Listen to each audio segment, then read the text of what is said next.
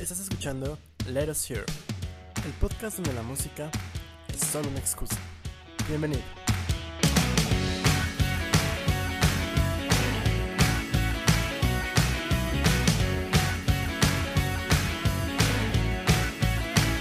Y bienvenidos a Let Us Hear, el podcast donde la música es solo una excusa para platicar. Mi nombre es Abraham Morales. Y acompañándome en esta gélida noche de 23 de septiembre, mi gran amigo Augusto Rivera. Hoy hace 10 años quizá, no me acuerdo, fuimos a ver a Matchbox 20. ¿Qué tal? ¿Qué... Hace 10 años no, güey. No me acuerdo qué año fue. Puede ser, No, creo que fue 2013, güey. Bueno, entonces 8 años. Sí, es cierto, como 8 años. Ah, sí, es un chingo, güey. Güey, ¿te acuerdas, pinche concierto chingón? Como verga, güey. Casi nos bajan ahí de la gente que se fue. Sí, se fue un chingo de gente, güey. Uh-huh. Al parecer jala más gente en Lifehouse. Whoever does are. Sí, fue en 2013, por cierto. Uh-huh. 23 de septiembre, sí me acuerdo. Y me acabo de acordar justo ahorita, sí. En cuanto empezamos en cuanto presionamos recording, ahí. Ah, no mames. Pero sí, hace 8 años Augusto y yo fuimos a escuchar a Rob Thomas y sus amigos y sus amigotes a la Arena Ciudad de México. Gran historia. Y luego corriendo de la arena al suburbano. Alcanzamos el último tren a Londres. Y el resto es historia. Pero, ¿saben qué también es historia? Que nos acompañen en nuestro capítulo 61 de Let Us Hear. Nunca mencionamos los capítulos, pero de hecho lo iba a mencionar la vez pasada porque era el 60. Y igual, como siempre, les agradecemos que nos estén aquí. Sí, llegamos al 69 este año, ¿no? Nice. Nice, esperemos que sí. Se supone que sí. Y va a ser el capítulo nice, #nice. #quericolino, como dirían los chavos. Pero todavía faltan 8 capítulos para eso. Mientras, ya saben, les agradecemos que nos estén acompañando una semana más aquí en Let Us Hear. Tenemos una tertulia para cerrar ahora sí, septiembre. Y es... bueno, no, todavía falta otro capítulo más en septiembre, ¿no? La siguiente semana, pero bueno, ya para... que sí haya uno de tema mexicano. Vamos a hablar de música folclórica mexicana. Y algunos géneros que nos agraden, artistas, canciones, miscelánea por ahí. Pero para eso, más al rato, amigo mío. ¿Qué sigue? Pues cuéntame, ¿escuchaste a Mono? ¿Qué tal? ¿Todo chido? No. Estuvo vergas. Yo, el día que salió... Lo escuché en la madrugada cuando salió, lo escuché después al otro día que estaba estudiando. Este álbum está chingonométrico como se... O sea, buscas la palabra chingonométrico en el diccionario, sale este disco, güey. No te sale ni más, es porque no existe. Es un álbum completamente instrumental y de post-rock, tiene momentos muy, muy... muy ambientales, el sonido está muy, muy bien, complementado, es muy minimalista, pero a veces tiene estos momentos donde las canciones rompen y se escucha así como espacial el pedo, muy, muy genial el disco, ni siquiera he dicho cómo se llama, por cierto, es Pilgrimage of the Soul, de Mono, 1 hora. Dura 1 hora, pero el disco está genial, de verdad. Hace mucho que no escuchaba un disco de Mono. Creo que el último lo sacaron en el 2015, cuando los fui a ver. Pero...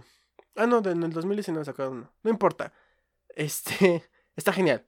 Muy buen disco. Escúchenlo. No es para todos. Este es un disco que sí recomiendo como para estudiar un poquito. Así como para nada más que te acompañe. Pero no mames, de verdad, también simplemente para apreciarlo es un excelente disco. Gran disco. Obviamente ya está en mi recomendación. Esa lista interminable de discos chingones que he escuchado este año. Que al final va a tener que reducir a 5. Ajá, por cuestiones de tiempo. El otro que escuché fue...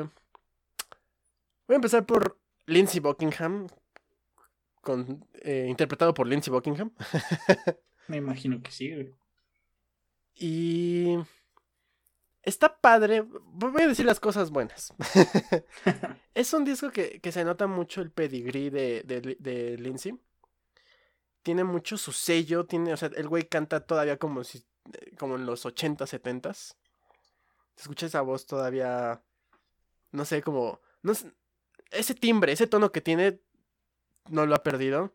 Toca muy chingón. Si él es el que toca, que según yo, los solos de guitarra, está muy cabrón. Y muchas canciones son muy reminiscentes de esas canciones, de sus canciones de Fleetwood Mac. O sea, si tú conoces a Fleetwood Mac, escuchas cualquier canción, puedes decir, ah, esta es de Lindsey Buckingham. Tiene este flow muy particular de sus canciones.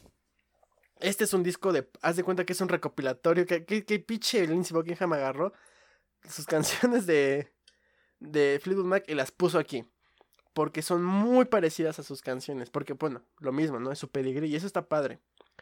Pero ahora, yendo como al lado malo, siento que es una versión muy diluida de sus grandes canciones, y hay muy buenas. De hecho, el álbum abre relativamente bien con Scream, Iron Mind también, o sea, la canción se llama Iron Mind, la segunda, están bien. Hay una que se llama Time, que también está padre, y Santa Rosa, que es la penúltima, está padre.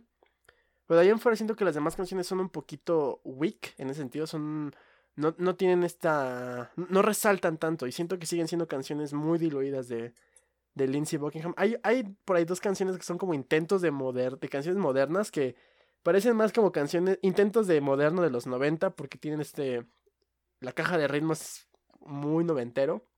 Mm. No me agradó mucho eso. Creo que es Swan Song o Blind Love, no me acuerdo cuál de esas dos eran las que eran muy, muy como moderno, entre comillas.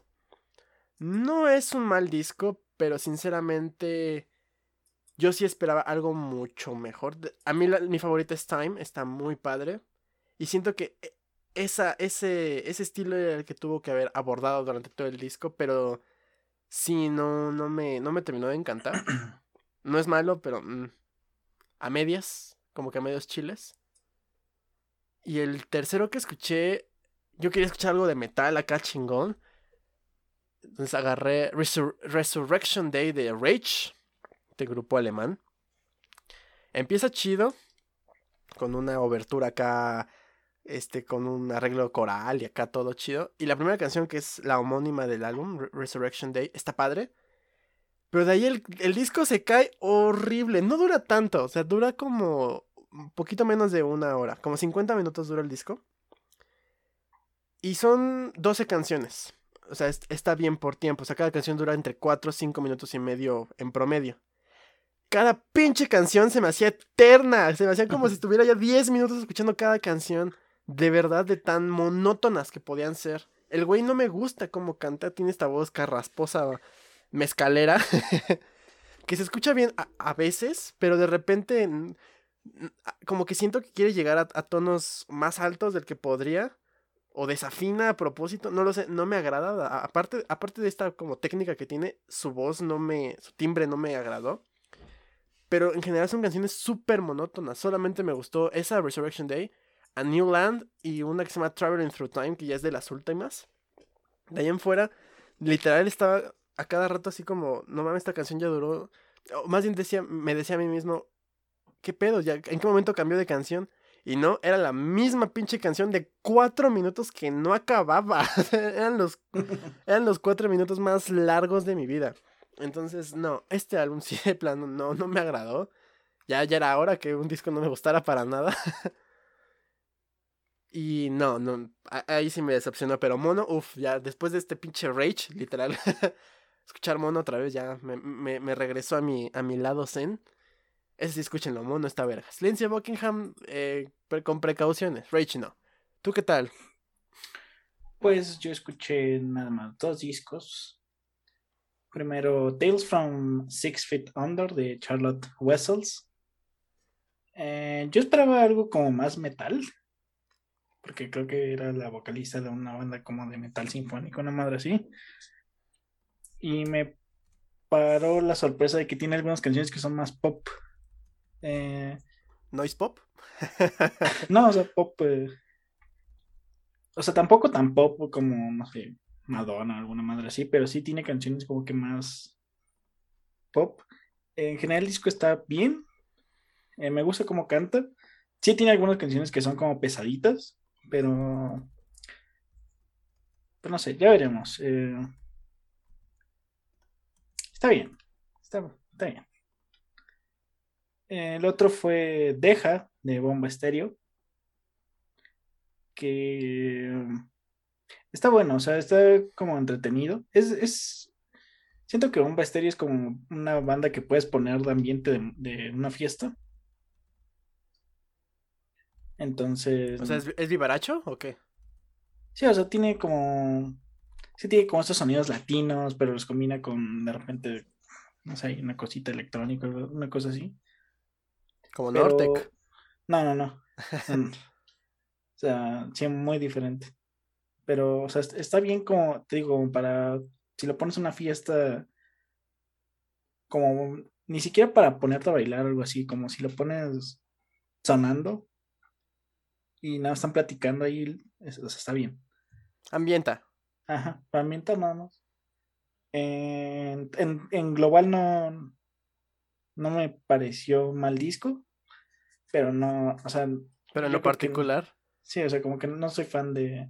Me gusta un vestirio, pero me gusta como que canciones específicas. Y me pasó con este disco, como que...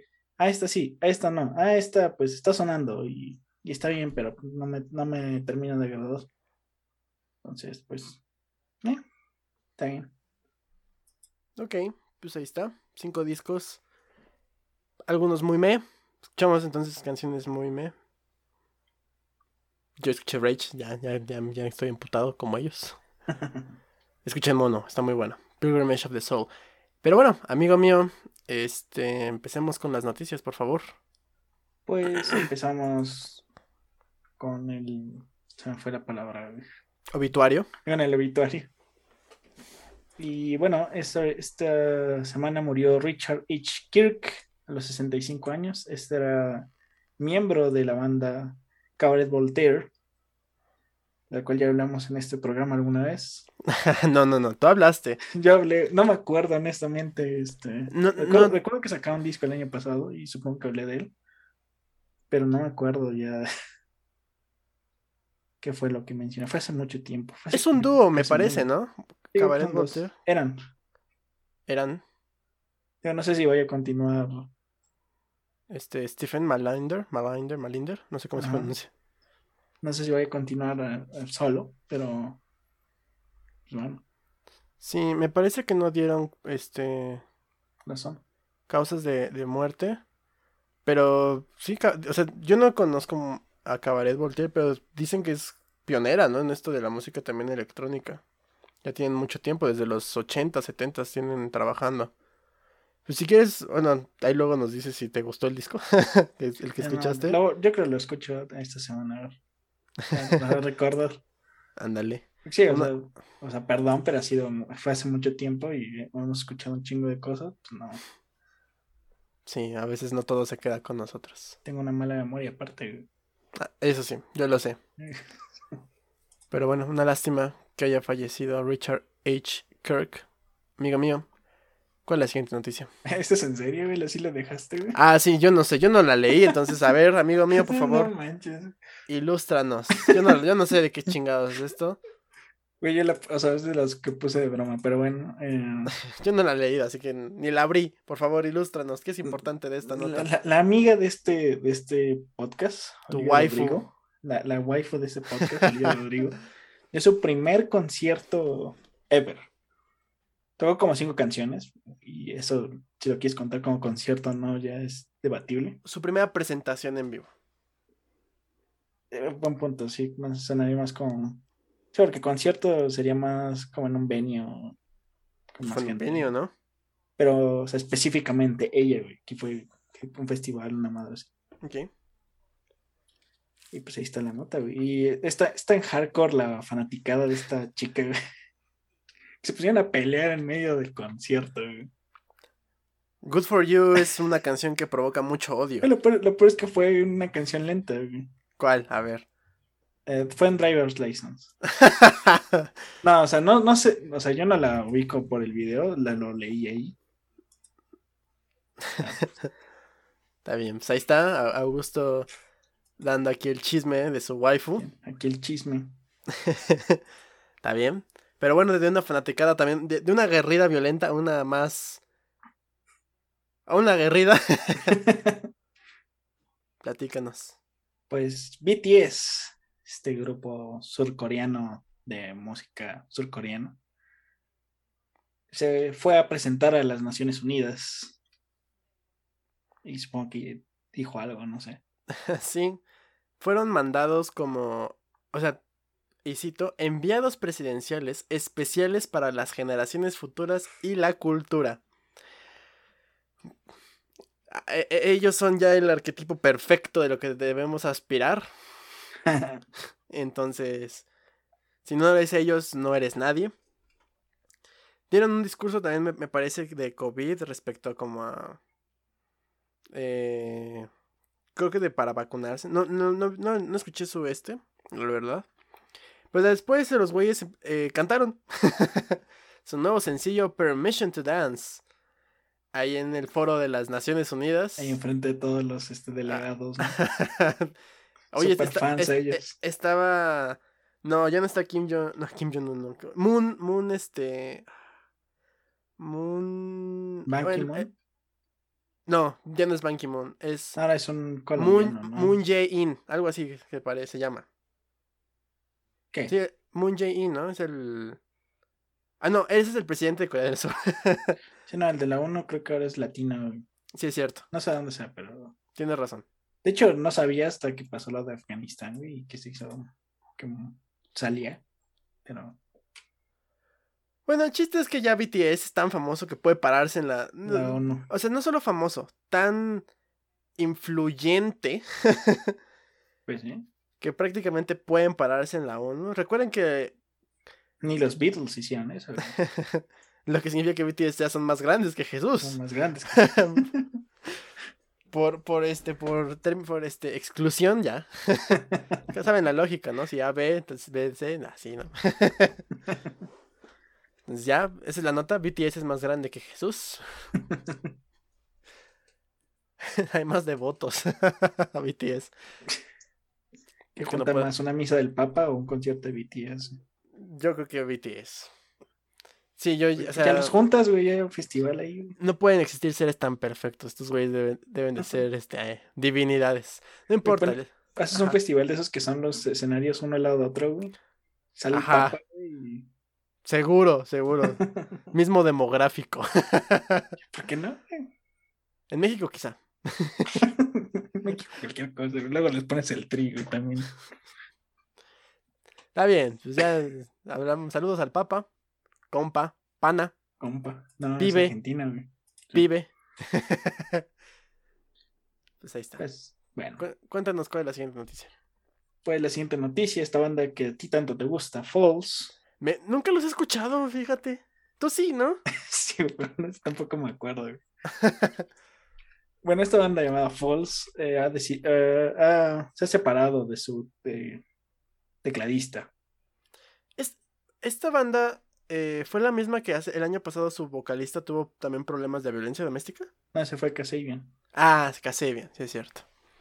Pues sí, el vocalista Edwin Congreve de la banda False dejó el grupo después de estar con ellos 15 años a perseguir su sueño de un postdoctorado. No, un posgrado, creo, ¿no? Por aquí decía, un posgrado en economía.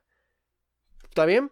Ya no quiere dedicarse a la música. Eso de tener fama, dinero, money for nothing and your chicks for free. Bueno, puede obtener su grado y después regresar, ¿no? Hay un biólogo que es sí, Dexter, el de vocalista de The Offspring.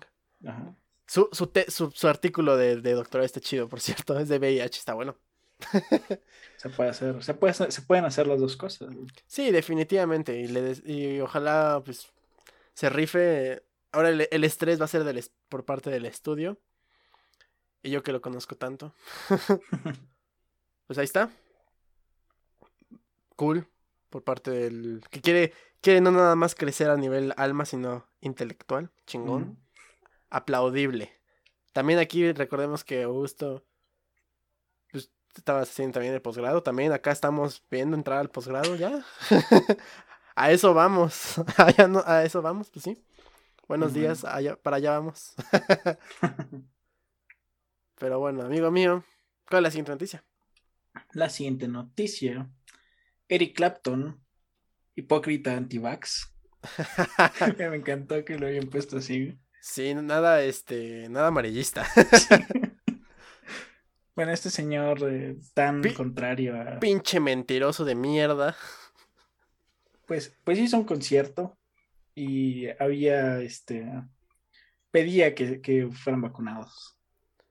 Para que hubiera... El viño, o sea, lo que pasa es que Eric Clapton ha estado tan mamón de que no creen las vacunas y la chingada, y que él no iba a tocar en lugares donde pidieran el prueba de vacunación.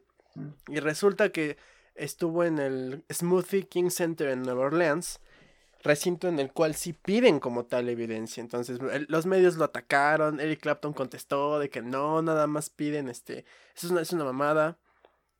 Y después Rolling Stone también le contestó de que no, tú eres un pendejo. Porque resulta que es que dijo Eric Clapton, es que no es necesario. O sea, sí lo piden, pero no es necesario. Y más bien es porque si no tienes la prueba de vacunación, te piden una prueba de 72 horas de que eres negativo. Entonces, ok, no vacunado, pero que no estés enfermo. Es distinto. Así vamos a estar, la verdad. Si quieren... Y creo que es más por los estados en Estados Unidos justo, donde sí esté regulado o no. Porque creo que en Texas a ellos les vale verga, y Florida también creo que les vale verga. En Texas creo que te sacan si llevas de que la cubrebocas. Si llevas, si te vuelven la mano, a ver, ¿este olor a alcohol viene de cerveza o de gel antibacterial? Entonces, pues así está. Pues sí, ya también creo que han salido ya más personas a ser antivacunas. Se empoderaron de la señorita Minaj. Ay, ya hablamos de ella. Sí. Ya, adiós. Pero como que les dio voz, o les dio más bien entrada a más personas a levantarse en contra del nuevo orden mundial, claro que sí. No, pero bueno, aceptar el progreso, pero bueno. Hail 5G. Wow. Pero bueno, ¿cuál es la siguiente noticia? ¿Qué le pasó a mi papá? Al señor Elton John. Sir Elton John. Don Elton John. Sir Elton John. Se le lastimó la columna. La cadera. Sí, la cadera.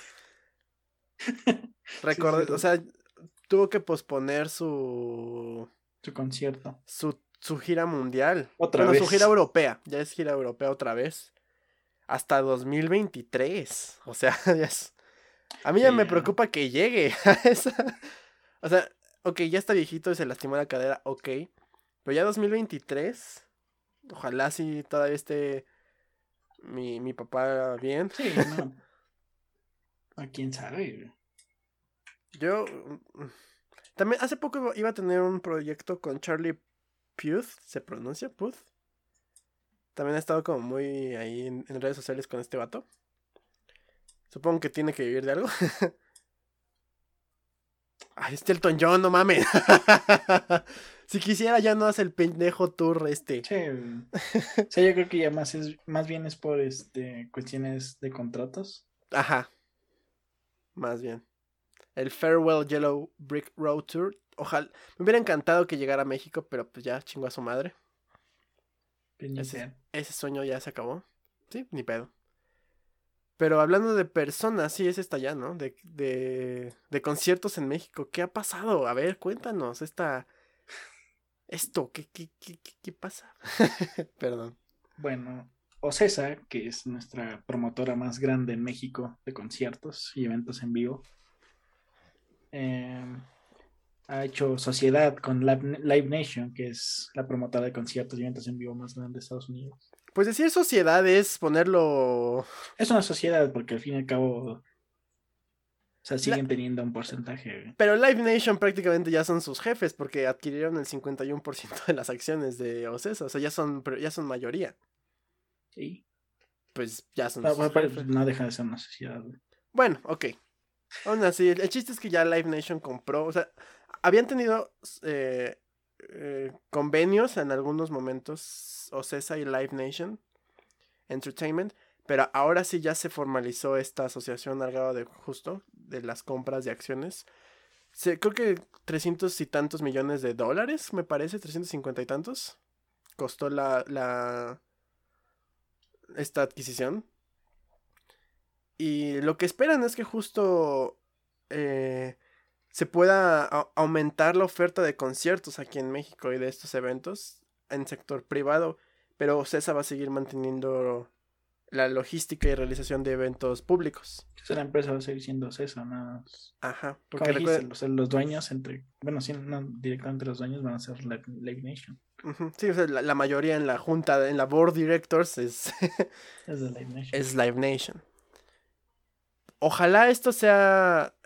Mira, yo jamás me he quejado de Ocesa como organizador de eventos. La verdad es que sí es... Lo he hecho bien. En el gran esquema de las cosas. Sí, porque es la única, ¿no? O sea, bueno, o sea, pero por ejemplo... No es la única, pero... O sea, hay más chicas, ¿no? O sea, quizá la única que, entre comillas, le podría competir es Signia, pero no tiene mucho que llegó. Con la Arena Ciudad de México y algunos otros recintos como la Arena México. Pero chiquitos está... que Ice Cream Productions o Dilema...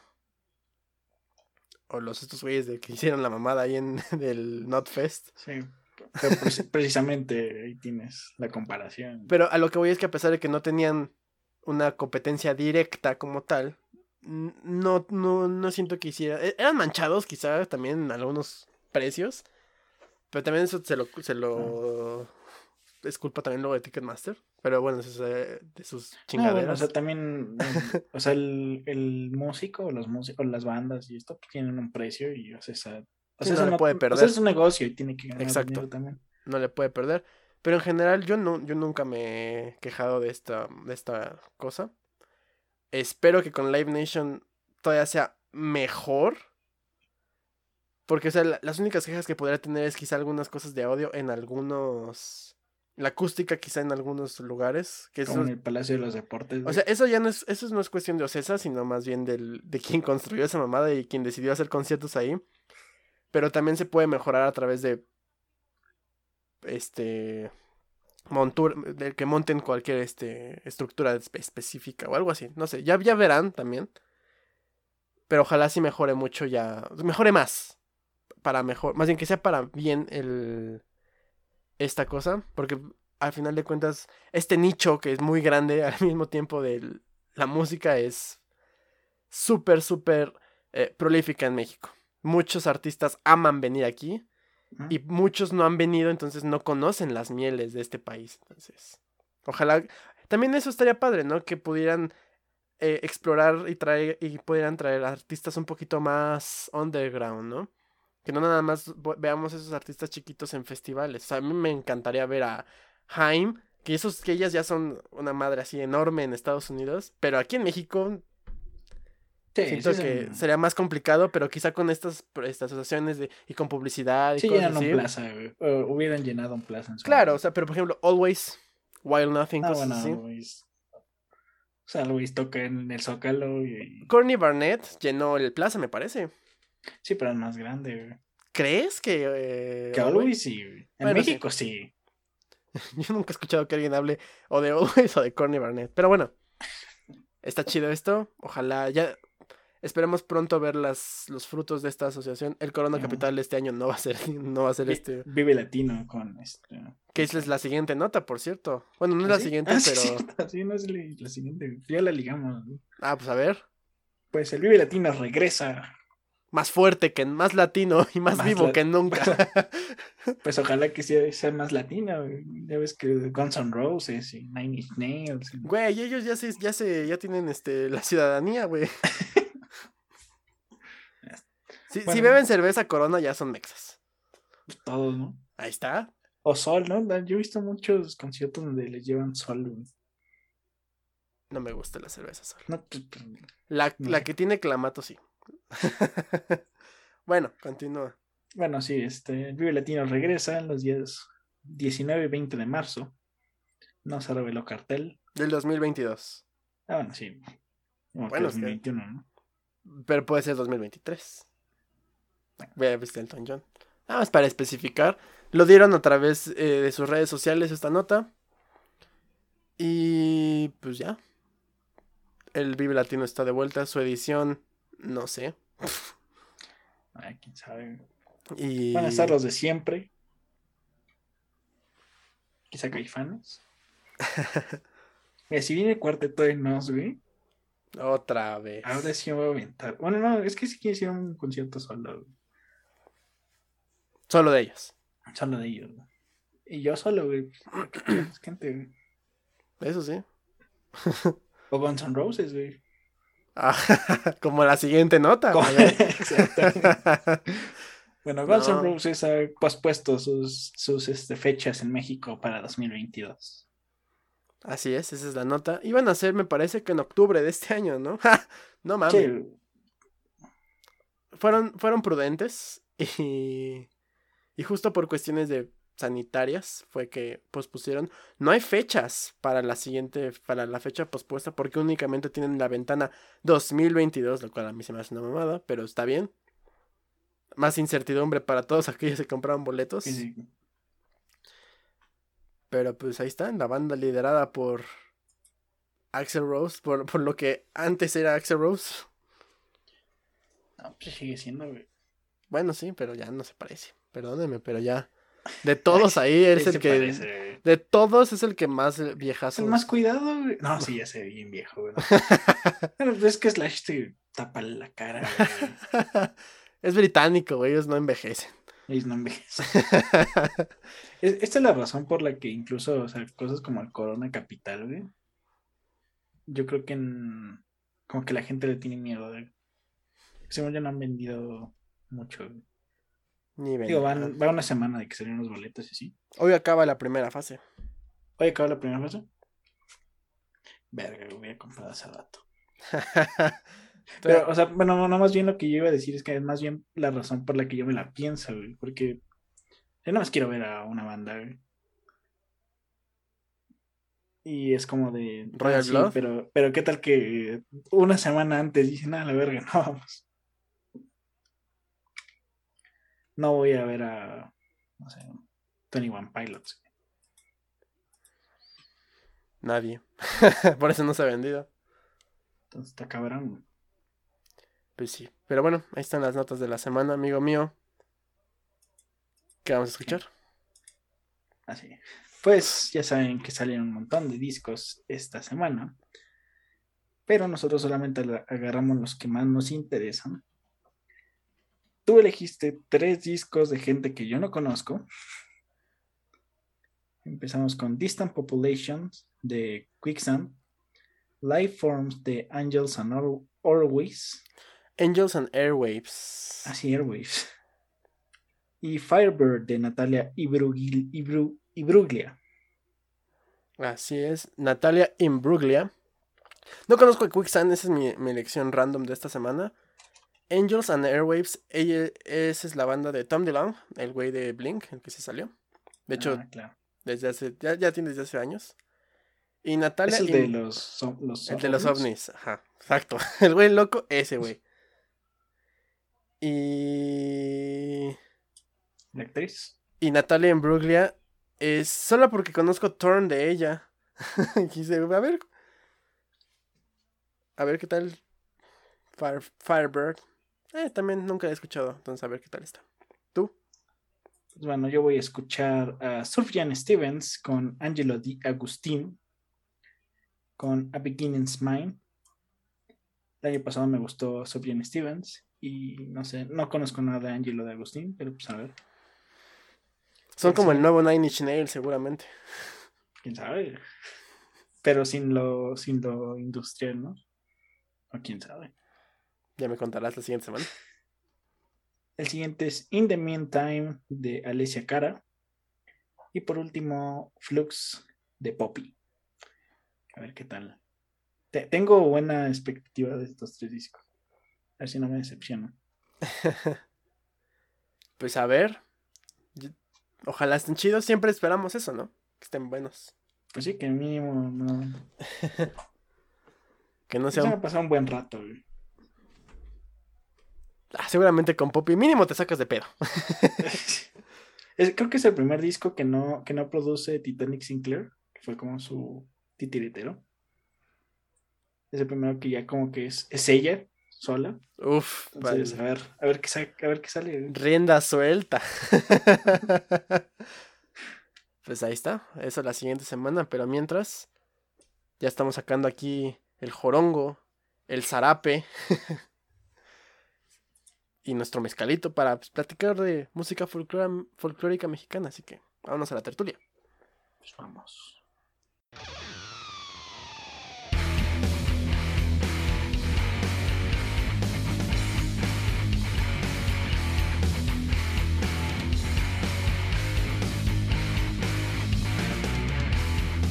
Y ya estamos de regreso aquí en la tertulia, donde, como les adelantamos en nuestra introducción, vamos a hablar ya por fin de un tema mexicano en este mes patrio, 23 de septiembre. Y pues sí, decidimos ahorita tocar el tema de música folclórica mexicana. También pensamos así como regional, pero... Puta, viven, o sea, son 32 estados, entonces hablar de cada región, no mames, ¿no? Y luego que Oaxaca tiene como ciento y tantos pueblos autóctonos, no mames, ¿no? Entonces, más bien simplemente vamos a tocar como música folclórica, que igual es un tema bastante vasto, porque igual teníamos pensado música mexicana, pero puta, es lo mismo, ¿no? En México se han hecho prácticamente ya a la fecha todos los géneros musicales que ahorita existen. México también ha tenido producción de esos. Pero queremos tocar temas, más bien géneros que hayan surgido de México. Ese es el propósito de este programa. Porque, o sea, en México durante los, ¿qué? 20s, 30s, 40s, el danzón, los boleros, se popularizaron mucho, pero... Ese tipo de música, o las cumbias ahorita en los 90s también, no son mexicanos. O sea, se ha hecho cumbia mexicana, boleros mexicanos, pero los boleros vienen de Cuba, las cumbias vienen de Caribe, Sudamérica. ¿Hay reggaetoneros mexicanos, güey? ¿Seguro, no? No creo que... Yo creo que no. Sí. Ay, claro que sí. Yo he escuchado que sí. ¿Sí? No sé. O sea, ahorita me surgió. Pero... O sea, el chiste es que vamos a tocar... estos géneros que surgieron a partir de México. Y obviamente, o sea, podemos empezar, ¿no? Con la música prehispánica, ¿no? Que como, o sea, tampoco es como, no, sí, me acuerdo que Chacmul era... no, o sea, obviamente encontrar registros de música mexicana, prehispánica, está cabrón. O sea, se han encontrado vestigios y ruinas de algunos protoinstrumentos, ¿no? Sobre todo de viento, pero toda esta música que ahorita se puede escuchar, bueno, no sé ahorita, pero en nuestra actualidad, en estos rituales que están en el Zócalo o en alguna de estas, sí. Ajá, en algunas de estas ruinas y restos de nuestras culturas. No sé si también cuente... Estos que se suben a un poste y... o sea, pero también se usan como con música, ¿no? Sí, también. Sí, de hecho, mientras van girando, van tocando una flautita. Que, o sea, es lo mismo. O sea, todo es... A lo que voy es que la música prehispánica... Pero, por ejemplo, esto no sé qué tan antiguo sea los voladores de Papantla, qué tan antigua sea esa tradición. Si data de la época prehispánica. Ajá. Pero a lo que voy es que este tipo de música... Y en general, el origen de la música... se dio para armonizar o ambientizar los rituales religiosos, que en México eran sádicos como la chingada. No todos, quizá el 90% sí. Pero más bien era más para, repito, ambientalizar. Era música de festividades religiosas, repito, hasta la fecha. Y ese fue como el origen de la música. O es como de los que más... se proponen. Obviamente no vamos a decir artistas de música prehispánica, sí, no, porque puta, no sabemos, ¿no? O sea, quizás sí haya, pero... X. Bueno, no X, más bien no es algo que sea tan popular. Sí, incluso aquí en México no es como que se compara con el siguiente género que viene. Sí, ya los... Exacto. Pero, por ejemplo, ya los siguientes géneros surgen a partir del mestizaje. O sea, tampoco vamos a hablar de música de la época colonial y de... No.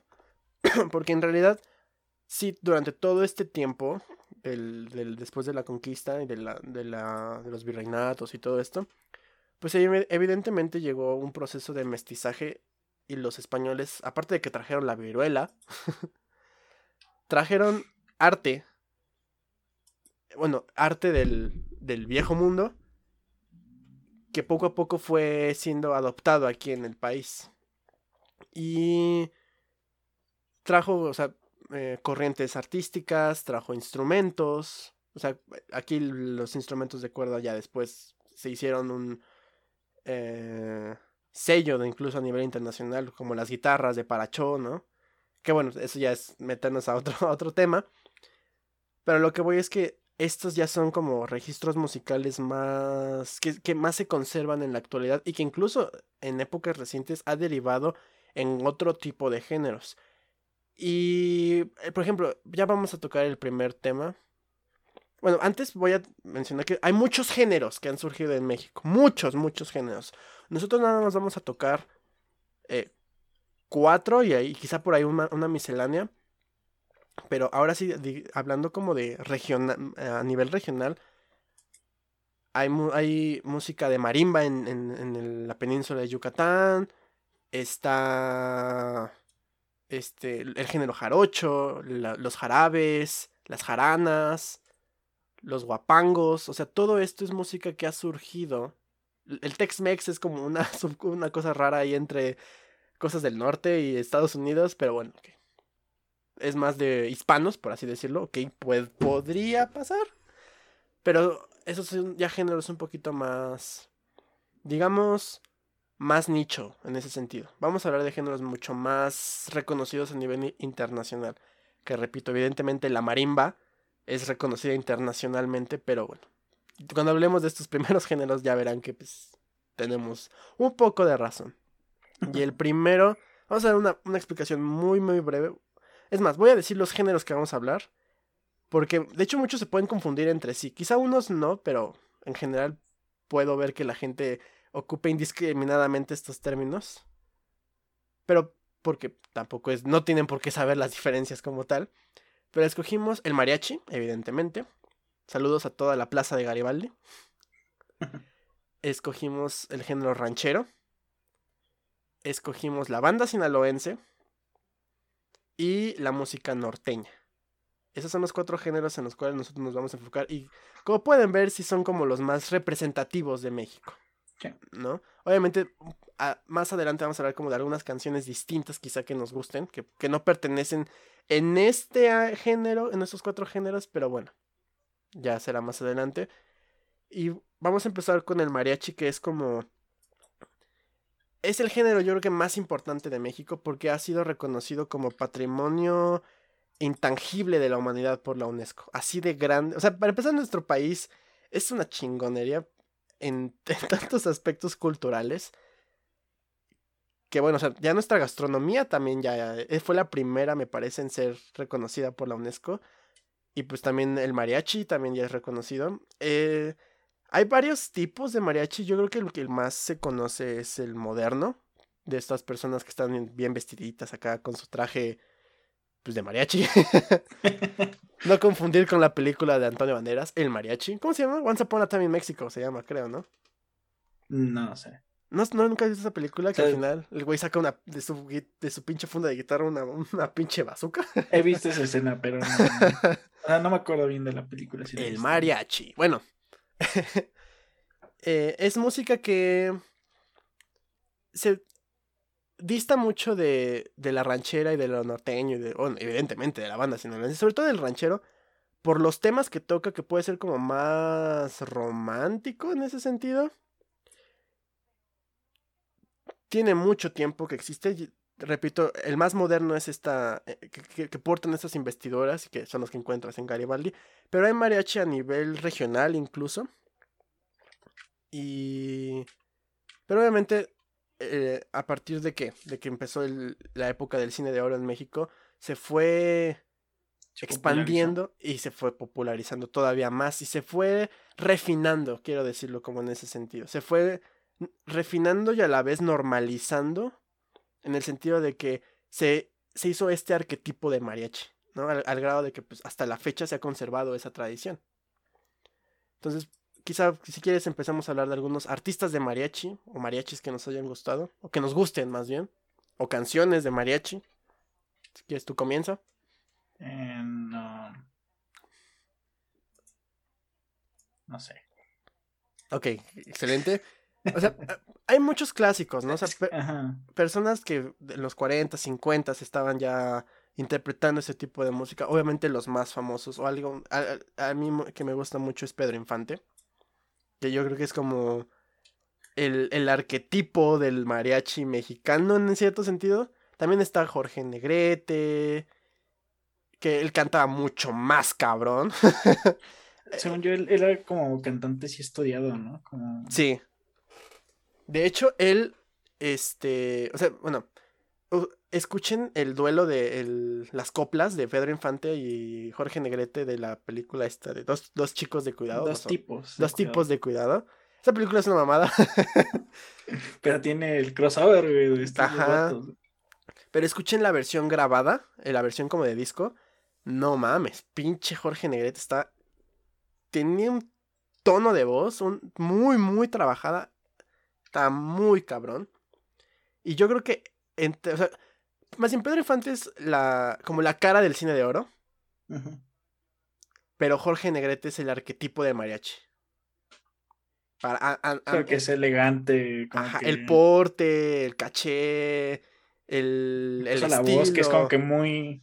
sí, la proyectaba muy cabrón. Uh-huh. Repito, es como el arquetipo del mariachi. Obviamente... hay otros muy, muy buenos. De esa época, por ejemplo, a mí me gusta mucho Javier Solís. Que él es más...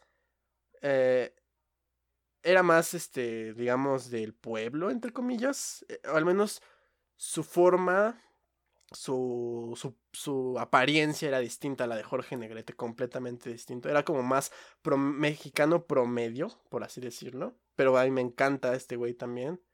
Sombras me encanta mucho. Yo creo que es la canción más famosa que tiene y pues me gusta mucho. También tiene otra que se llama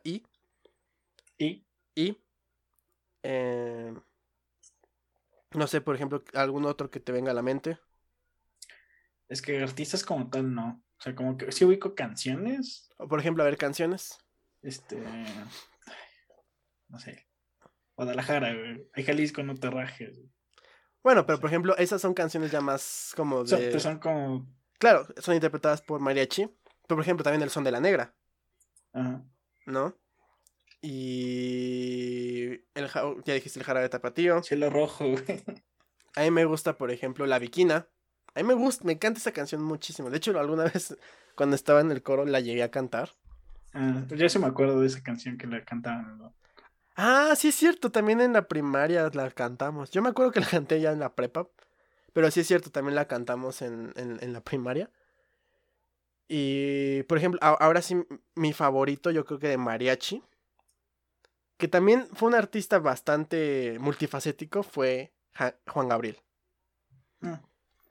Yo creo que para mí, o sea, sí, Jorge Negrete es el arquetipo de mariachi, pero Juan Gabriel lo llevó... o sea, su personalidad la llevó a ser muy flamboyante, muy elegante, o muy vistoso, más bien esa es la palabra, muy vistoso el mariachi. Repito, tanto por su personalidad, por lo que cantaba. A mí me encanta, o sea, yo creo que mis canciones favoritas que han salido de México son de Juan Gabriel. Aparte de que a mí me gusta mucho Juan Gabriel. A mí me dolió mucho no poder verlo. O sea, obviamente cuando falleció, pues sí se sintió así como verga. pero me dolió más el hecho de que nunca pude llegar a verlo. El concierto en Bellas Artes, he puesto el disco en así en 16 de septiembre, está cabrón. Mi canción favorita de él, bueno, que él interpreta es Así Fue. A mí me encanta esa canción. No, según yo no es de él como tal. Según yo, él, no sé si él componía. Sí, sí, sí. De hecho, en sus canciones, cuando él compone, tiene la autoría de tiene su nombre real, que es ¿Aureliano? ¿No? No, Alberto Aguilera Valadez. Okay. Pero sí, él escribió muchas canciones. Muchas. Sí, él era cantautor, no nada más era intérprete. Pero, por ejemplo, Así Fue, me gusta mucho. Amor Eterno también me gusta mucho, es muy famosa. Hasta que te conocí. Sí. Caray, ahora soy yo quien vive feliz. Esa es muy buena. Esa es mariachi. Pues sí, esa es mariachi. Es mariachi. Ok. Ya nada por ti, ya nada por ti. Esa canción es muy buena. Por eso digo que yo creo que de mis artistas mexicanos favoritos, cuando algún día hablemos de ellos ya como tal, yo sí voy a poner a Juan Gabriel. Sin pedos. Hablamos, ¿no? Ah, sí, es cierto. Parte 2 porque se quedaron muchos afuera. Sí, porque fue como que... Fue más como de rock modernito. Nos fuimos por otro lado. Ajá. Pero, por ejemplo, yo reconozco mucho el expertise y el nivel de composición de Juan Gabriel. Era muy cabrón este güey. Neta, así, chingonométrico. Sí, no por nada como que... O sea, su popularidad no era nada más por... No por nada tocó en Bellas Artes. También. Ya después, ahorita en estas épocas ya está ahí evangelistas en Bellas Artes. Pero en esa época no. Y más porque además él rompió muchos arquetipos en la música. Porque es lo mismo, ¿no? O sea, se veía al mariachi como un hombre acá poderoso y la chingada. Y llega Juan Gabriel, que él es un hombre poderoso, pero en otro sentido completamente distinto de la palabra. O al menos en la figura, en la imagen. Uno más que yo quiero mencionar que es como más reciente, a mí me gusta Pepe Aguilar. Que es yo creo que la canción más famosa es esta de Por Mujeres Como Tú. Creo que sí, así se llama el disco, la canción. ¿Sí la topas esa canción? Sí. A mí me gusta mucho esa canción, mucho. Y es mariachi, y sé que tiene varias así. Entonces todavía es... Obviamente hasta ahorita creo que también está Lila Downs, que yo no conozco mucho su trabajo, pero creo también... Creo que en general como que... Sí, o sea, la puedes poner en varios géneros. Exacto. Que justo habla de esta versatilidad del artista mexicano. Creo que igual Pepe, igual Juan Gabriel, como que no sé si en banda, pero o incluso norteño, pero como que se movió mucho en el folclore mexicano. O sea, claro, uno también que me viene a la cabeza que yo lo puse más adelante, pero también lo puedo mencionar aquí, es Joan Sebastián. Ajá. Que yo lo voy a mencionar más bien en banda sinaloense, pero mariachi tiene muchas.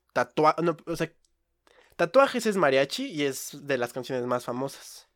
Me gustas también, aunque creo que esa es más balada romántica que mariachi, entonces esa no, pero Tatuajes, esa sí es mariachi. Entonces, eso está cool, pero más al rato. Hay varias, o sea, el mariachi es el género más importante que ha salido de México. Y es padre reconocerlo, porque a nivel composición, a mí me encanta.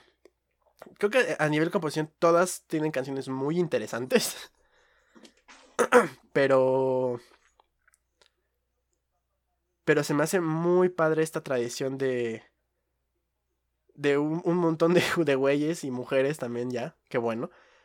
Tocando ahí con su trompetita, sus violincitos. A mí es como una orquesta, sí, una mini orquesta. Entonces el nivel de sincronía, de composición, a mí se me hace muy padre. Y es parte de nuestra tradición. Se escucha muy bien, o sea, claro, en vivo, estando ahí. O sea, exacto, buen mariachi en vivo está muy cabrón. Eso sí. Yo siempre aprecio mucho que en un restaurante haya un mariachi en vivo, pero un mariachi chingón. Pero bueno, si quieres ya cambiamos un poquito al siguiente género, que es el género de ranchera. Que más bien, es más... Puedes decir que es como tipo mariachi. Pero yo siento que, porque por más que busqué, no encontré una diferencia como tal. Pero yo siento que la diferencia que yo le puedo dar es los temas. Porque el género ranchera surge justo de las rancherías, de los rancheros, de toda esta gente como de campo. Y pues son sus temas, ¿no? Como es un poquito más a nivel social. O sea, el son de la negra y la viquina pues habla como más... A ver, la viquina no me acuerdo si es de amor. Es más como una mujer que ve con desdén a otras personas.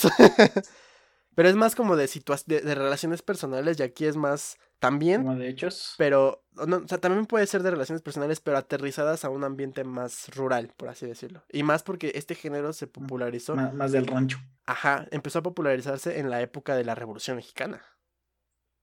O sea, 1910. Que de aquí se derivaron incluso los corridos. Ya después...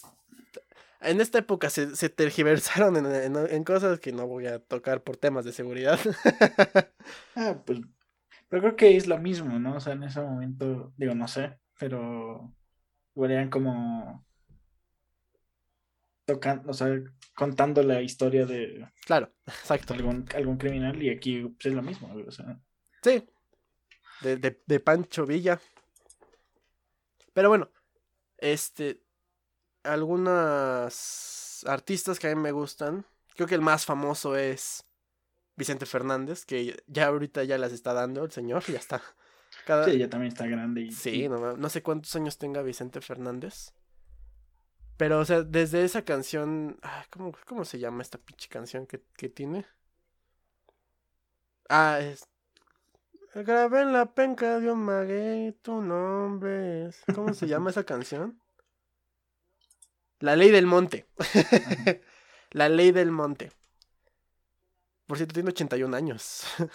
O sea, ya... Creo que ya está retirado, ¿no? O sea, sí, ya se retiró hace un ratote. Pero más bien es también el estilo de vida que ya lo llevó a estar así. Bueno, llegó a los 80. Así es. Pero bueno, por ejemplo, La Ley del Monte me gusta mucho. Estos celos. Ah, sí. Que ahí es donde pueden ver. Es que eso es más mariachi, ¿no? Ok, sí. También tocó mariachi. Es que la línea es muy... Muy delgada. Muy delgada, exactamente. O sea, hay un momento en el que ya brincas de ranchera a mariachi. Pero, por ejemplo, a mí otra canción... Un grupo... No me gusta el grupo, pero la canción sí me gusta, que... Bueno, es de Los Cadetes de Linares. Gran banda, güey. Güey. Por cierto, antes pensábamos que los habían agarrado aquí por nuestra casa, pero no, los agarraron en Guerrero. Por aquí pasó todo desmadre. Bueno, el chiste es que... ¿Cómo se llama esta canción? ¿No hay novedad? No hay novedad, güey, no mames. Con la otra, güey. Siempre que hay que es 15 de septiembre, la pongo. Me encanta esa pinche canción. Quisiera que me hicieras mucha falta. Esa canción me encanta. Y es pura ranchera. Ya, ahí ponen un poquito, creo que de acordeón, pero bueno. Está en línea de las mismas ideas. También esta de Flor de Capomo. ¿De igual de Los Cadetes? No, es de Gabriel y no sé quién chingados. Algo así se llama. Son dos vatos que cantan esa mamada. ¿Pero sí conoces la de Flor de Capomo? Sí, yo ahorita la puse y se lo ubico. Carlos y José, ajá. Chiquitita hermosa. Sí. Como los capomos que se hacían. Ay, mi chiquitita, te ando vacilando. Eso es diferente al... También, o sea, como que estamos... Esta es música que te pones borracho, güey. Música de cantina, se le dice. Ajá, ándale, güey. Es música de cantina. Una vez, cuando fui a una pulcata con una amiga, había una rocola. Y puse esta canción. Y puse Sombras de Javier Solís. Y creo que mi amiga puso una de José José. Pero bueno, o sea, la que pegó fueron las mías porque estábamos en una pulcata y había... Pues sí, o sea, de hecho, lo chido fue que fuimos un 12 de diciembre, Día de la Virgen, entonces nos sirvieron michotes. No, mames, estuvo verguísima ese día. Muy bueno. Ese día estuvo chingón. Ahí en una pulcata que está cerca de una línea del metro. No me acuerdo cómo se llama. No me acuerdo. Ay, no me acuerdo. Ahí luego les digo. La Paloma. No me acuerdo. Bueno, el chiste es que hay mucho de género ranchero. También a mí me gusta Lucha Villa, que es de las pocas que son como más famosas. Seguramente hay muchas, pero que hasta la fecha yo puedo recordar. Lucha Villa sé que mi abuela sobre todo llegó a escuchar, quizá en mi familia. Paquita la del Barrio, otra grande. Ah, sí. Obviamente sí, todas. Creo que hoy la reconocieron en los Billboard Latina. O sea, independientemente de todo, o sea, su canción meme es esta de Rata de Dos Patas, ¿no? Hay una, y canta con despecho y odio hacia los hombres. Sí, eso es, se siente ese sentimiento, güey, o sea. Hay una que se llama Y tu paleta, no mames. Y tu paleta, ¿de qué la quieres? ¿De tamarindo, de Jamaica o de limón? No mames, está muy buena porque le dice al otro güey así como, más bien, el otro güey le está diciendo a ella que ya se van a casar y ya tiene la casa y que el gobernador va a venir y la chingada. Y la otra, ¿y tu paletita? ¿De qué la quieres? No mames, me encanta. O hay otra que se llama Pobre Pistolita. No disparas nada, ni de vez en... No mames. Está viendo que el señor ahí ya no paraguas y todavía le haces una canción. Oye. Pobre Pistolita. Ah, esa canción está chingona. Escúchenla. Pero justo, o sea, escuchen los temas. José Alfredo, ¿dónde entra? ¿En ranchero? Yo creo que en los dos. José Alfredo Jiménez, yo creo que entra en ranchero y en mariachi. También, muy, muy, muy famoso. Pero, por ejemplo, sí, o sea, vean las historias que se cuentan con la ranchera, ¿no? Es más como de pueblo, más... Sí. O sea, no por sonar clasista ni nada, simplemente que allá son tradiciones más... Pues, no sé cómo decirle. Más bien tienen sus propias tradiciones, ¿no? Que se han conservado por la misma dinámica del pueblo. De bailar con un puerco en la fiesta y no sé qué tanta mamada. Ah, no sé, yo lo único que me han contado, güey, a mí me encantaría ver eso. Güey. Yo cuando llegué a ir a pueblitos... Yo sí he podido ver el toro que tienen así con un chingo de cohetes y persiguiendo un pendejo. Ah. Eso sí me ha tocado ver en vivo, así de que yo así escondido porque no mames, a mí en ese tiempo me daban miedo los cohetes. Ya después no, ya después otra vez sí. Cuando ya no sabes diferenciarlo entre cohete y balazo. Ándale, que en provincia es normal. Pero bueno. La ranchera es algo que también es muy reconocido, igual hasta la fecha se conserva. Y el siguiente género también ya tiene muchos años, desde los 30, igual es muy, muy de pueblo este tipo de música. Pero tuvo una explosión masiva a mediados de los 2000 que ya simplemente nunca se fue, que es la banda sinaloense. Este es un género que, no sé tú, pero yo... Ah, esa canción es muy buena, de Armando Manzanero. A mí no me gusta, o sea, los temas que tocan no me gustan. Son temas que luego son muy... Sobre todo los actuales de como los buchones, ahora mejor conocidos como buchones. Pero por ejemplo, a mí me gusta mucho que este tipo de música sea completamente con instrumentos de viento. Todo ese instrumento o sea, tiene la tambora, que es como lo que lleva el ritmo, pero los bajos son tubas, clarinetes. A mí eso es lo que no me gusta de la banda, güey. ¿Los clarinetes? O sea, no, quizá todo de viento como que me termina aturdiendo, güey. A mí, o sea, a mí sí me agrada, pero las canciones que están chingonas. Que no hay muchas, en mi opinión, o sea, obviamente hay personas, sobre todo seguramente en Sinaloa, que pues, todo lo que surge de ahí es genial, pero en mi perspectiva, muy pocas canciones tienen este nivel, digamos, de composición y de armonía que sobresalga. Por ejemplo, a mí esta canción de Capaz de la Sierra, esta de Sin ti yo no soy el mismo, no me acuerdo cómo se llama. Pero eso era duranguense, ¿no? Pero es como lo mismo, duranguense, banda, ya me quemé, ¿no? Tienes razón, sí, pero aún así es o sea, tiene la misma estructura de puros instrumentos de viento, así pasito duranguense, ¿no? Sí, pero es banda, vamos a decir que es banda, okay, ¿no? O sea, el género es banda sinaloense, pero ya lo vamos a extender a banda de estos grupos que nada más tienen instrumentos de cuerda, digo, de viento y puras tamboras, ¿no? Y por ejemplo, esa canción de Capaz de la Sierra que... Mi Credo se llama, a mí me gusta. Okay. Neta, o sea, sinceramente me gusta. No, o sea, hay otra de Joan Sebastián que se llama Sentimental. Ah, sí.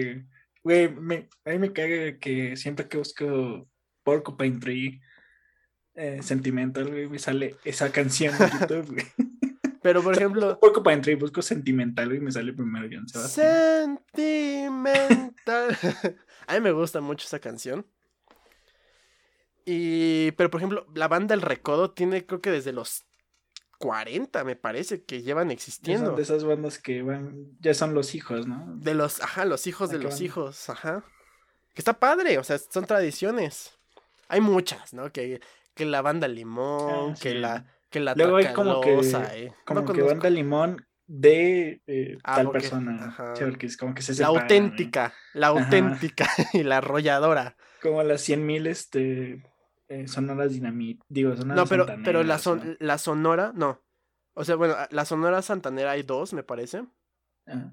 Pero eso no es banda, eso ya es... Ah, no, o sea, yo decía de que es así, de que okay, es lo mismo, de que se van separando y como que van haciendo... Ah, ok, sí, porque eso no... Sí, es... sí, no, o sea, no por género, me refiero a... Ah, claro. A que se separan y pues, de repente como 20... Conservan el nombre, pero la autoría es otra. Pero, por ejemplo, también uno que me acuerdo que pegó mucho, sobre todo cuando éramos más chiquitos, era Valentín Elizalde. Vete ya, que no encuentran motivos. Vete ya. El güey cantaba horrible. Pues lo mataron, ¿no? No sé por qué lo mataron. Uno más del Club de los 27, por cierto. Sí, nada más. Yo esta canción, o sea, fue hasta la universidad, güey, que mis compas eran las 2 de la mañana y ponían banda. Vete ya, si no tienes motivo para seguir conmigo, para que continúe. No mames, cantaba horrible. Pero, dime si tus ojos ya no te... Pegó, güey. No sé si tengo otras canciones. Un lobo doméstica. Conozco esa. Es que mira, yo cuando estaba en la primaria tenía un amigo, tú no sé si te acuerdas, Omar, que su familia escuchaba mucha música de banda e iba mucho ahí. Entonces todas esas canciones las escuché yo porque su familia las escuchaba. Entonces de alguna manera se me pegaron algunas. Pero por ejemplo este güey, el Gallo de Oro. El Gallo de Oro. Pues se hizo una leyenda. Ahorita actualmente no conozco que el Calibre no sé qué, y que la Tracalosa de no sé dónde, y que no sé qué chingados. No sé, no los conozco, Mi tío Lupillo, güey. Lupillo Rivera, ¿cómo no? Lupillo, Jenny y todos esos güeyes. Ah, sí. No topo. Pero por Jenny, ejemplo, supongo que es la más popular mujer, ¿no? No supongo. Uh-huh. De banda, sí. De género grupero. Ah, es eso, género grupero. No sé, banda grupera, ahí lo vamos a categorizar.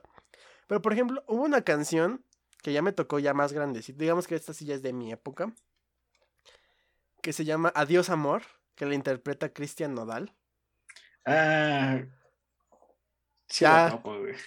Ya también te acordaste, güey, ya. Sí. Luego me cuentas, güey, pero por ejemplo... No, yo no me acuerdo de nada, güey, pero sí la topo. Adiós Amor. ¿Eso es banda? ¿O grupero? ¿O entre? Sí, o sea, sí. O sea, tiene versión bolera, que es la que a mí me gusta. Pero la versión grupera es que en la universidad donde yo voy a comer, bueno, donde iba, los güeyes que atendían siempre ponían banda. Entonces, la ponían esa canción y yo la escuchaba y no estaba mal. A mí no me desagrada. De verdad me gusta esa canción. Adiós Amor de Cristian Nodal, el ex de Belinda, por cierto. De Belinda Butcher. También. A ver, pero tú no has platicado. ¿Tú cuál es tu opinión de la banda? A ver. Del género grupero.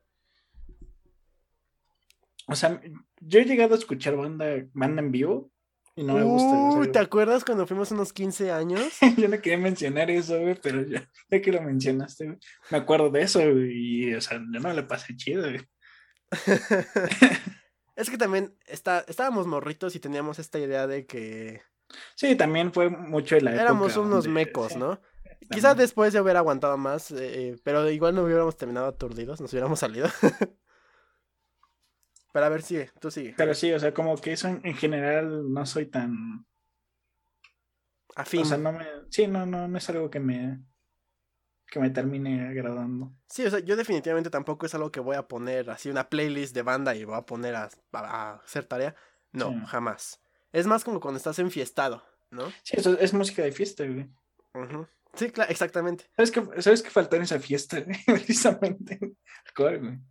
Pues teníamos como 15 que lo hubiéramos años, llevado, güey, sí. Teníamos 15 años, güey. No nos querían soltar chupe, güey. No, ni pedo. Ni pedo. Pero fue banda, o sea, nos llevaron una banda, no fue música banda, de banda. Sí. Llevaron una banda, un grupo de banda. Estuvo cabrón. O sea, cool. Qué bueno que ellos sí lo hayan disfrutado. A mí. Nos fuimos a la mitad de esa mamada. Así, nos fuimos. O sea, a mí repito. Me gustan algunas armonías, no todo, porque ya cada vez se ha hecho muchísimo más simple, pero en un sentido más bien burdo, se ha hecho muy burda la música. Entonces siento que pierde cierto misticismo, por así decirlo. O se pierde lo interesante. Pero por ejemplo estas canciones que yo escuché, que yo mencioné que sí me gustan, fueron como 2 o 3. O sea, posiblemente hay más, igual que... Yo no creo, ahí sí yo creo que estas son las 3 que más me gustan, porque sí escuché varias, para hacer la lista, fue como, esta sí la conozco, pero no me gusta, me acuerdo de esta, no me gusta, y así varias.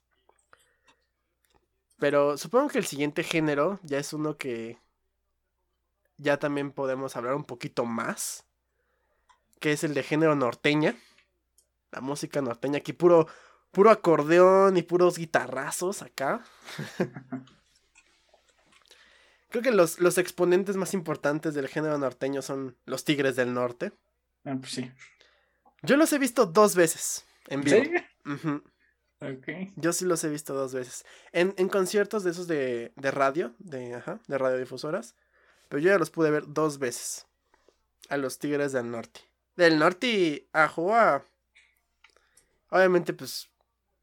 La puerta esta, la puerta negra. Ajá. No sé qué otras canciones. Tienen varias. Sí, o sea, también tienen sus corridos de criminales, pero...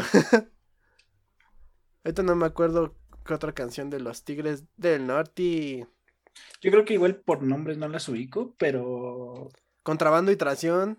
Ah, pero lo El jefe de jefes. Ah, sí. Soy el jefe de jefes, señores. Y no sé qué sigue. No me acuerdo tampoco. Porque ellos no son mi grupo favorito de género norteño. Porque no sé si encasillarlos aquí como tal, porque también puede ser como banda o música popular. Uh-huh. Pero según yo, el vocalista de esta banda es del norte, creo. Ya por eso. Y estoy hablando... de José Guadalupe Esparza, de Choche, Dios lo tenga en su santa gloria, José Luis Villarreal, Choche, Ramiro Delgado, y no me acuerdo cómo se llama el otro pendejo, Bronco. A mí me encanta Bronco, los he visto, fue un concierto de ellos, cuando se reunieron, creo, no me acuerdo bien. Fui al Auditorio Nacional. No mames, yo me la pasé chingón. Así chingón. Porque de verdad, me gusta mucho Bronco. Dos mujeres, un camino. Oro, Si te vuelves a enamorar, no mames, con zapatos de tacón, las nenas se ven mejor. Que también tiene una voz como que muy... Güey, ese güey era un sex symbol. José Guadalupe Esparza era un sex symbol. Era de los primeros vatos en México que salía con el, así con su playera, con su traje sin playera abajo, desabotonado, todo depilado, güey, no mames, era un sex symbol este cabrón. Y en general Bronco era una banda muy, muy, muy popular. Llenó el Estadio Azteca como residencia de 50 días, todos llenos, ¿no? Pero tienen mucho, o sea, libros tontos. ¿Cómo quieren que sus letras entren? No mames, esa canción cuando estudiaba en la universidad. Corazón duro, adoro, que es de Armando Manzanero, pero su versión me encanta. Y hay una versión con Julieta Venegas en un en vivo. Está chingón. Nunca voy a olvidarte. ¿Cómo va esa?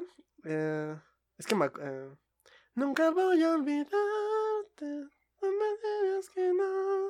Trataré de olvidar. Si no quieres amor, para mí no me importa. Esa canción después la cobereó Cristian Castro.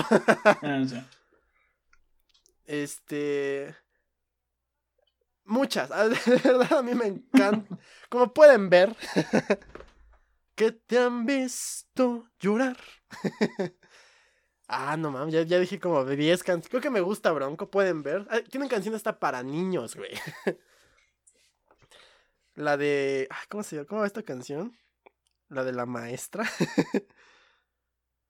Ay, mis amigos, ¿qué creen que pasó? La maestra de la escuela en la clase se cayó. José Guadalupe, usted que me vio, se la voy a poner fácil, mejor el castigo me lo pongo yo. Ah, es que todos están diciéndole que uno le vio los zapatos, otro le vio las piernas, y pues José Guadalupe pues le vio mucho. Le vio de más. Y aquí nos veremos el año que entra, será mi castigo, querida maestra. No mames, muy bueno. Este es un género que yo disfruto más, no sé si tú tengas alguno, algún artista, canción. Bronco, por ejemplo. No sé si como tal, creo que sí, no sé, Tragos Amargos, güey, de Ramón Ayala, güey. No la toco. Que me recuerda un chingo en la universidad. ¿Tan amargo? A mí esta canción, güey, hubo alguna vez que salí con mis compañeros de la universidad, güey, y la pusieron un chingo de veces, güey. Hasta que te la aprendas, güey. Está mal. ¿Qué pasó, güey? Pues sí. A ver, un fragmento. No la voy a cantar, güey. Yo no voy a cantar nada, güey. Mucho amargado, güey. No, pues, güey. Ya la estoy escuchando. Creo que nunca la había escuchado. No, pues ya no la había escuchado hasta ese momento, güey. Está en la universidad, güey. También están los Tucanes de Tijuana, güey. Claro. De ellos es La Chona, ¿no? La Chona, güey. El Tucanazo, güey. Bailemos con el Tuca. Bailemos con el Nasa. También tiene corridos, pero pues... Yeah. Bailemos con el tucanazo. Grupo Límite. Límite. ¿Cómo no? A pura Alicia Villarreal. Saludos, donde quiera que esté. Como... Y te aprovechas porque... Güey, esa canción está verguísima. Me encanta esa canción. Yo creo que es de los géneros que mencionamos, yo creo que es el que más disfruto. No todas las canciones me gustan, y también me puede llegar a cansar un poquito. Pero me gusta mucho. Por ejemplo, uno más reciente, que no a todos les gusta, pero yo veo como un poco de belleza en sus composiciones, es Espinoza Paz. Algunas canciones de ese güey, ¿no conoces a... Del próximo viernes, o Un hombre normal? Que esa no es más como balada romántica, pero esa canción me gusta mucho. Voy a llorar por un hombre normal. Ah, que sí, ya la vi. Y por primera vez me vas a ver llorar. Esa canción. Son canciones de pedo. Para que quede desapercibida mi triste. Güey. Siento que no compone mal este vato. Ya se retiró, por cierto. ¿Ya se retiró? Sí. Creo que nada más de ser intérprete. Sigue escribiendo, me parece. Pero por ejemplo, o sea, yo me la puedo seguir hablando de norteña. No me acuerdo ahorita qué otros puede haber. Todas las bandas que tal vato y su banda del norte. Y... no sé. Como... bueno, o sea, tal vez Julián. No. ¿Julián Álvarez? O sea, yo sé que cantan norteño, según yo. Pero no dijo como que canciones de él. Pero sé que es famoso. Porque lo topo. Los Huracanes del Norte. Los Cardenales de Nuevo León, como no. No sé qué hacía Pesado. Pesado, Grupo Pesado. Hay una famosa de ellos, pero no me acuerdo cómo se llama. Sí. Los Huracanes del Norte. No, es que no me acuerdo cómo va su canción famosa de Grupo Pesado. ¿De Pesado? Ahorita tú me dices. Pero pues sí, o sea, Intocable. Tiene, no sé si era Loco, güey. Ojalá que te mueras. Ojalá que te mueras, que todo tu mundo se vaya. Esa es muy buena. ¿Y todo para qué? Ese es Intocable, por ejemplo. Todo para qué. Esa es muy buena. O sea, yo creo que en una peda yo pongo más norteño que... que... ¿cómo se llama? ¿Qué otros géneros así mexicanos? Ah, pues sí. Pero yo ahorita iba a decirte Nortec. Que es como... Nortec Collective, güey.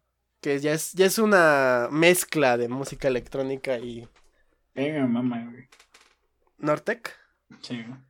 El tribal también, ¿no? Que es como... el tribal no sé qué sea, güey, pero... Solo conozco una canción. Sí, güey, yo me acuerdo del Poketribal, güey. O sea, el Poketribal es eso.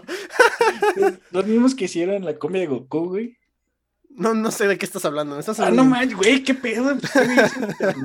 Yo pensé que tú sabías más de eso, güey. No, güey, no, yo no sé de eso. Ahí sí me disculpas. No sé qué canta Virlán García, güey. No sé quién. Ya me estás perdiendo. ¿Dónde está tu amor, güey? No. Y luego la escuchamos. Va. Ya se acerca la peda de reencuentro, entonces, claro. El Commander, güey. Yo no, a eso ya no me acerco yo. El grupo marrano, güey. No, menos. Menos. Es norteño, ¿no? Bobby Pulido, la de Desvelado. Muy desvelado. Esa es buena. Hay este güey que salió de la academia, Víctor García. Ajá. Tiene una canción que se llama... no sé si es norteño, supongo que sí. Que se llama... ¿cómo se llama? Ayer pedí que te murieras. O ayer pedí, creo que se llama. Me encanta esa pinche canción. Neta, me encanta un chingo esa rola. Luego la ponemos.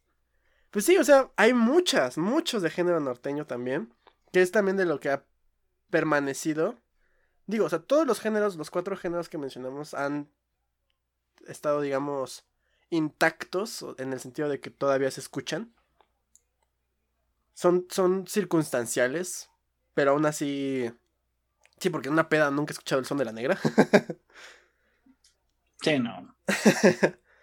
Pero ya, yo creo que ya después, o sea, como que puedes escuchar estos 4 en una fiesta sin pedos. Salen en algún momento de la... uh-huh. Pero o sea, la neta es que el folclore mexicano es inmenso. Yo nada más, así como en miscelánea, quiero yo nada más mencionar 2 canciones. Que una es la gran canción que es La Marcha de Zacatecas. El segundo, es considerada como el segundo himno nacional. ¿No es la chona?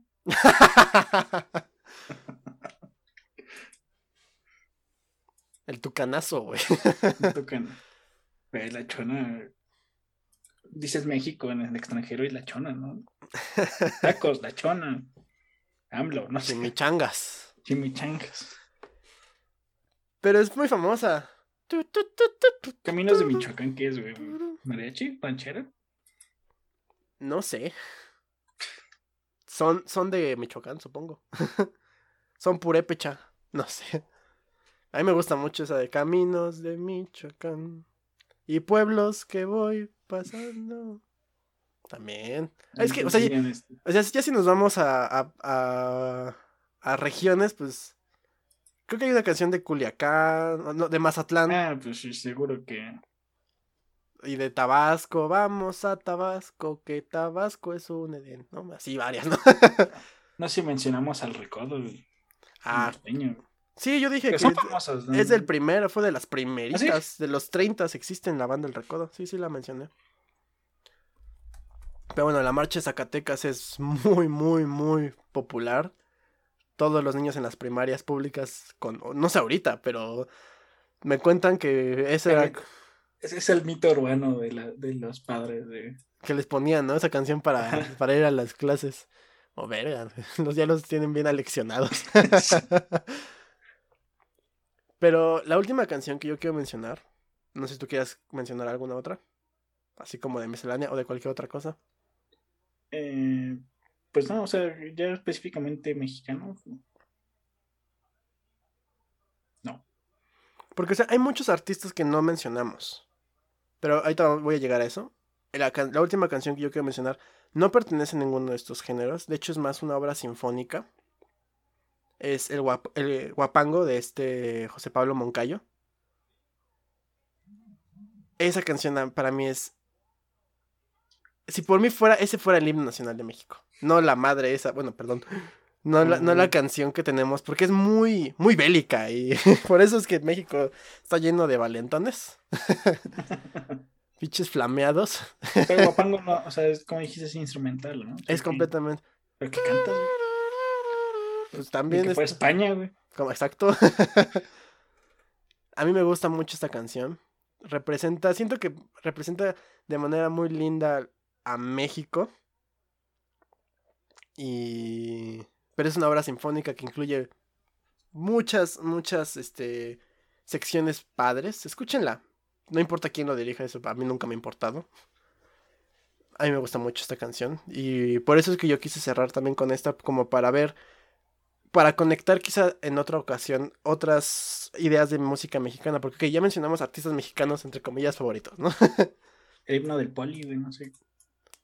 Huelum, Goya. ¿Esa? Pero sí es una canción larga, ¿no? A la cachiporra. No, o sea, eso no, güey. O sea, según yo tienen como... Güey, no sé. Goya. El Goya de la UNAM. Goya. No, pero no tiene un himno bien. Tenemos un chingo. El chingón es el deportivo.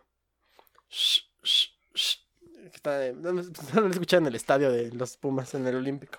Bueno, a lo que voy es que mencioné del Huapango de Moncayo porque... Esta es una obra sinfónica, no pertenece a ninguno de los géneros anteriores, porque en general nos faltaron muchos artistas que han hecho grandes cosas en México y de origen mexicano.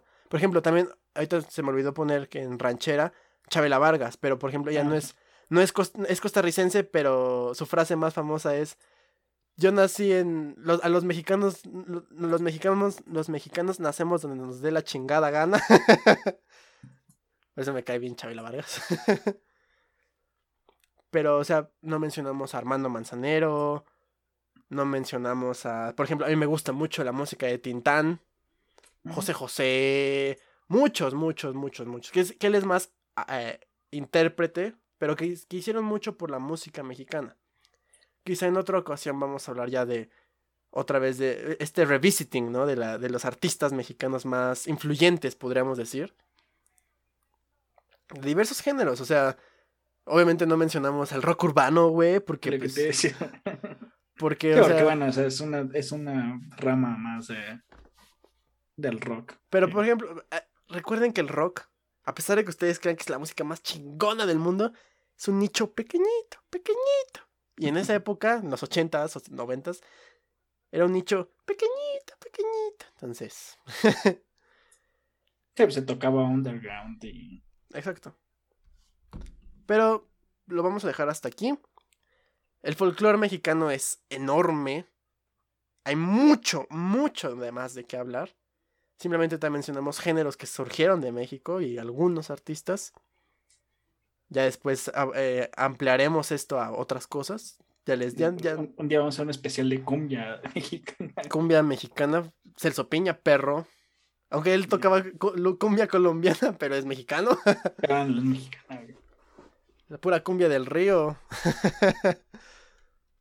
Pero bueno, eso será para otra ocasión. Entonces, si ya no tenemos nada más que comentar en nuestro capítulo especial de México, les agradecemos que nos hayan acompañado aquí en Let Us Hear.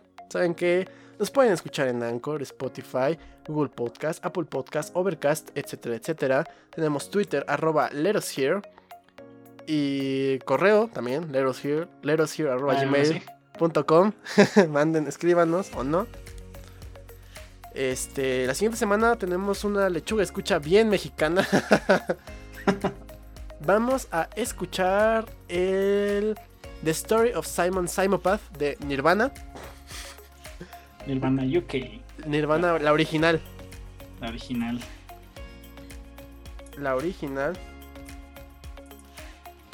Pues a ver qué tal está. A ver qué tal. Algo que recomiendo. Yo que escuché el otro, pero no están esperando. Este es el debut, ¿no?